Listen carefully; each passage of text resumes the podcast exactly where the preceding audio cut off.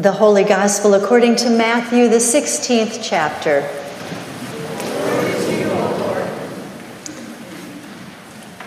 Now, when Jesus came into the district of Caesarea Philippi, he asked his disciples, Who do people say that the Son of Man is? And they said, Some say John the Baptist, but others Elijah, and still others Jeremiah or one of the prophets.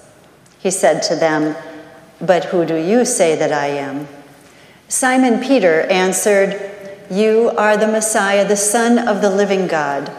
And Jesus answered him, Blessed are you, Simon, son of Jonah, for flesh and blood has not revealed this to you, but my Father in heaven. And I tell you, you are Peter, and on this rock I will build my church, and the gates of Hades will not prevail against it.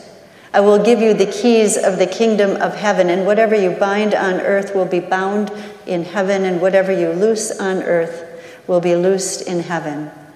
Then he sternly ordered the disciples not to tell anyone that he was the Messiah. This is the gospel of the Lord. Grace, mercy, and peace be with you all from God our Creator and the Lord Jesus Christ. Amen.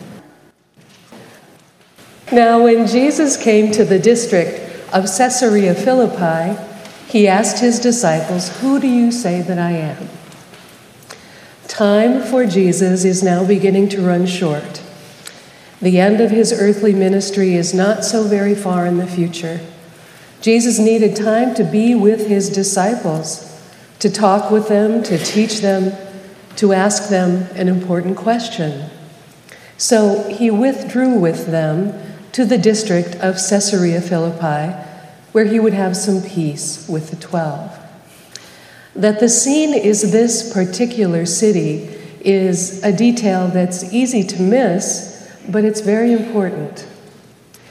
This was, it was a center of at least four religions, which had competed for people's loyalty for centuries. First, the area had more than a dozen temples where the Syrian god Baal was worshipped. Second, it was thought to be the birthplace of the Greek god Pan. The city's original name, in fact, was Panias, and today it is still known as Banias.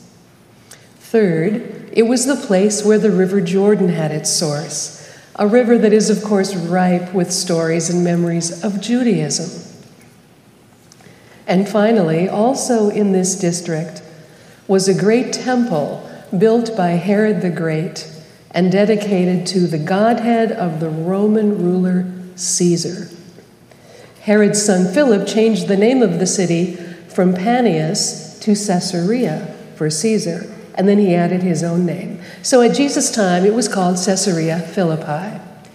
Even from a great distance, that great temple would be a reminder of the worship of Caesar. It is here that we find Jesus today, a Galilean carpenter with 12 ordinary people around him. At this time, the powers that be at home were plotting to get rid of him because he was seen to be a troublesome heretic. Here, setting himself against the background of the world's religions in all their history and splendor, he asked them two questions. If you would like to follow along, we are on page 893 in your Pew Bibles, 893. First, he asked them, Who do people say that I am? And with very high praise, they said, Maybe John the Baptist, come back to life. Or maybe Elijah, or Jeremiah, or one of the prophets. You see, the Jews at that time believed that for 400 years the voice of prophecy had been silent. So to say that in Jesus people heard again the direct, authentic voice of God was a very big statement, but not enough. And then Jesus asked the big question Who do you say that I am? And it was Simon Peter, with divine help, who got it exactly right. You are the Messiah, the Son of the living God. Somehow he had glimpsed the big truth that the one he followed was the Son of God. For Jesus, this answer was intimately connected to the future of the faith. A community of believers will gather, the church will exist and grow. And Jesus said to him, I tell you that you are Peter, and on this rock I will build my church. We need to know that Jesus made a play on words here. In Greek, Peter is Petros, and a rock is Petra. So Jesus was saying, You are Petros, and on this Petra I will build my church. This statement is seen in a number of different ways. And I'm leaning heavily on William Barclay's commentary on Matthew this morning. He is one of my favorite scripture scholars, and he offers this interpretation. Peter is the first man to make the leap of faith and see in Jesus the Son of the living God. In other words, Peter was the first member of the church, and in that sense, the whole church is built on him. In ages to come, everyone who makes the same discovery of Jesus as Lord is like another stone added to the edifice of the church of Christ. In Ephesians, Jesus is described as the cornerstone who holds the church together. In 1 Peter, all Christians are living stones who are built into the fabric of the church. We are living stones. And Jesus says about his church that the gates of Hades will not prevail against it. What does that mean? Well, Hades was thought to be not a place of punishment, but the realm of the dead. The function of gates is to keep things in, but there was one person the gates of Hades could not shut in the risen Jesus Christ. As it says in Acts, it was not possible for Jesus to be held by death, and because of him, death will not hold us either. And then Jesus says, I will give you the keys of the kingdom of heaven. Again, this is interpreted in a number of different ways, but let's start here. Keys indicate a special kind of power. In Revelation, the risen Christ says, I have the keys of death and Hades. For humans such as Peter, it seems that having keys has to do with being a faithful steward. A steward would have the keys to the home and would unlock the doors in the morning and lock them in the evening. In Peter's case, we see him opening the doors of the kingdom in abundant ways. At Pentecost, he opened the door for 3,000 souls. And then to the Gentile centurion named Cornelius, and with Peter's witness at the Council of Jerusalem, he opened the doors of the church to the whole Gentile world. That's us, folks.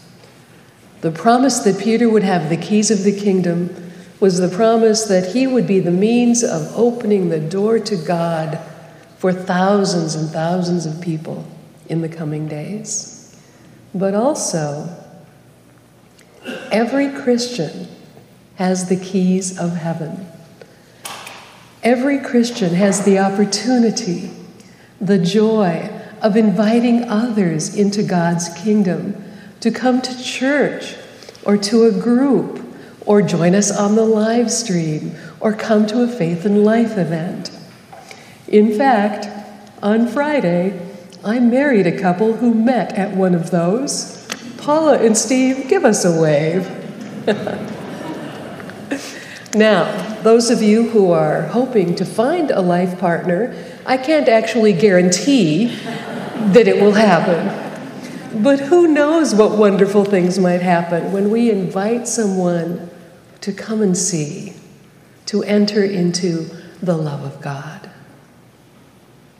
And finally, that language about binding and loosing, again interpreted in a number of different ways.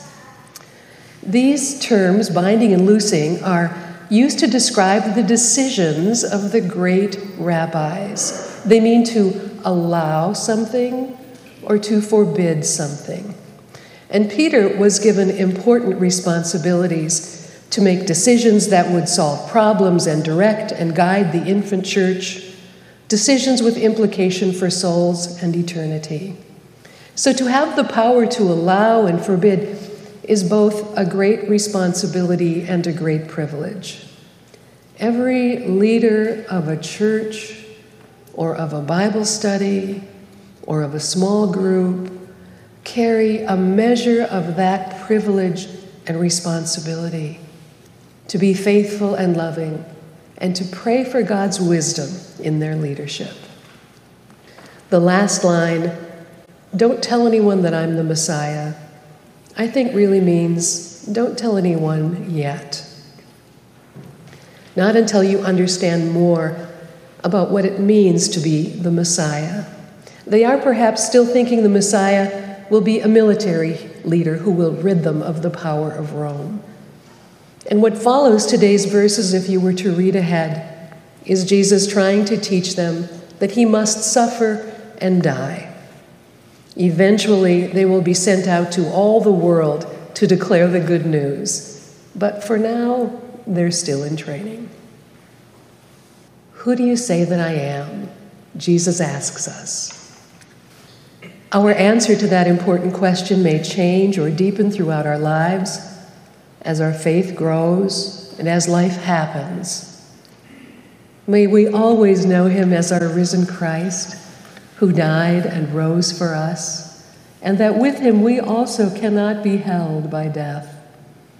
And may our answer also be Lord, you are the one who heals my life. You are the friend in my loneliness. You are the truth teller when I need to change my ways. You are the strength in my weakness. And like Peter, may we be like living stones building his church, our church. And may we open doors to the love of Christ for those who do not know him. May we embrace both the privilege and the responsibility of belonging to him in all we do and all we are, in his church and in his world. In the name of Jesus. Amen.